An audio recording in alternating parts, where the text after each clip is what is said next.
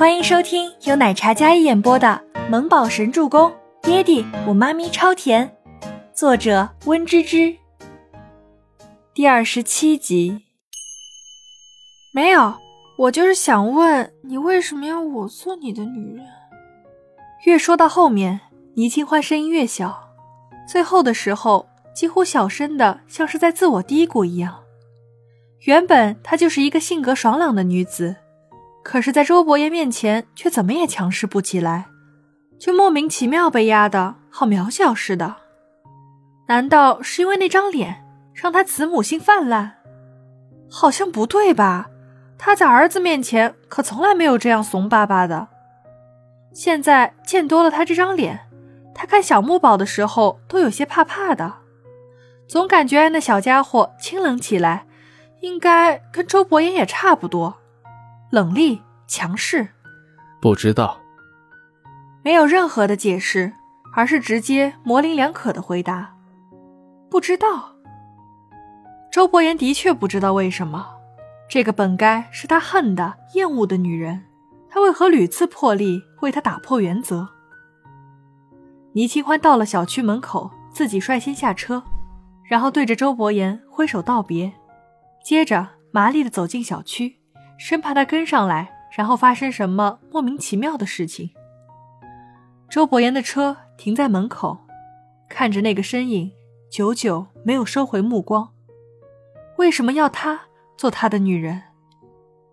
思忖片刻后，周伯言心里的答案是：倪清欢，你本来就是我的女人。但那辆黑色奔驰开走后，倪木舟才将自己的望远镜收起来。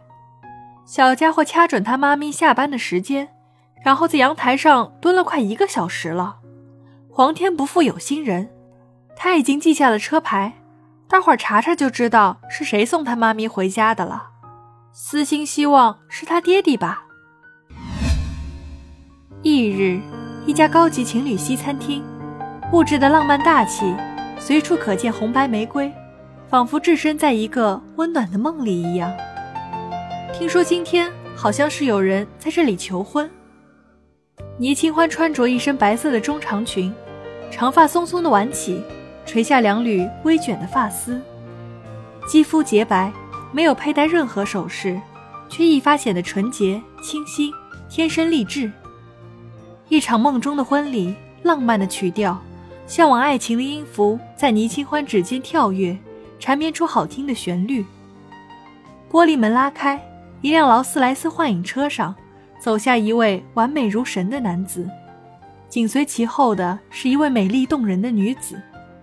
服务员们静候的主角一亮相，便引来了大家的仰慕。经理见多识广，但是没想到今天的主角竟然是易药的总裁周伯言。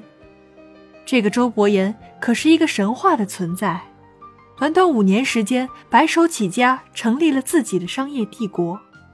手腕极高的商界奇才，万千女子心中的男神，帅气与多金并存。不仅如此，朕商界都要让他三分。孟年星一身香奈儿职业装，干净大气的妆容，站在这样一位男子身边，十分相称。享受着大家投来艳羡的目光，然后高傲地挽起周伯言的胳膊，两人并肩走进餐厅。长餐桌上。孟年星其实有些紧张，手里拿着一个戒指盒，这是一对对戒，他的已经戴在手上了，男戒是他为周伯言准备的。他们是孤儿院一起长大的青梅竹马，二十多年的陪伴，孟年星知道，如果想要一直在他身边，必须要抓紧时间。今天这场求婚是他向他求的，就算周伯言无情无欲。只要能有个名分在他身侧，便也是好的。倪清欢生了他的孩子，他不知道伯言要是知道倪清欢没有嫁给雷家，而是未婚生子，生的是他的儿子，他不敢想，他贪慕的一切会不会被倪清欢抢走。所以，只要他们结婚，赶走倪清欢，孟年星不信他不能代替倪清欢在他心中的位置。但庆幸的是。倪清欢失忆了，她闺蜜似乎很反对。听说前两天全家试图跟易药合作的时候，她差点失控打了周伯言。只要倪清欢自己记不起来，他身边的人不帮他回忆，并且阻止两个人，那么他就有胜算。孟年心想到这些利害关系，立马更加下定了决心。他那张姣好美丽的面容上，双眸深情地看着周伯言。伯言，自我在孤儿院见你的第一面起。我就仰慕你，后来我才知道那叫爱情。从最初到现在二十二年的陪伴，你可以给我一个爱情的归宿吗？孟年心既紧张又期待的看着周伯言。周伯言面色冷清，看不出任何喜怒，但看到孟年心手里拿着的戒指盒，他眸色一沉。甜蜜浪漫的音符在跳跃，身边的倪清欢在认真的弹奏着。忽然，他余光被一抹身影吸引住，回眸看去，手上的演奏停顿，浪漫的音符变成了单一绵长的噪音，杂音四起，这让这个餐厅都被这噪音给惊扰到了。倪清欢看见了什么？昨天那位有钱的漂亮女人正拿着戒指对着周伯言，似乎是在求婚，而周伯言坐在长桌对面。此时就在他眼前接受别的女人的求婚，好似晴天霹雳一样。倪清欢那惊讶的眼神里有失望，有心寒。不知道为什么，他神色复杂。明明不是她的男朋友，他们也并没有确定什么关系。可是为什么见到这样的画面，他觉得讽刺又心寒？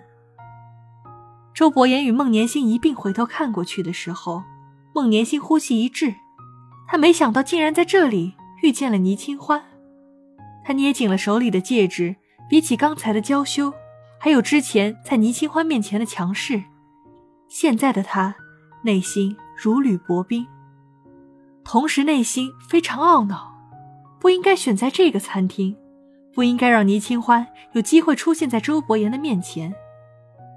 而周伯言也是意外，他笔挺的。坐在长桌上，深邃的眼眸里有一抹晦暗不明的光芒，看着身边有些落寞的倪清欢，放在桌上的手不免的握紧了拳。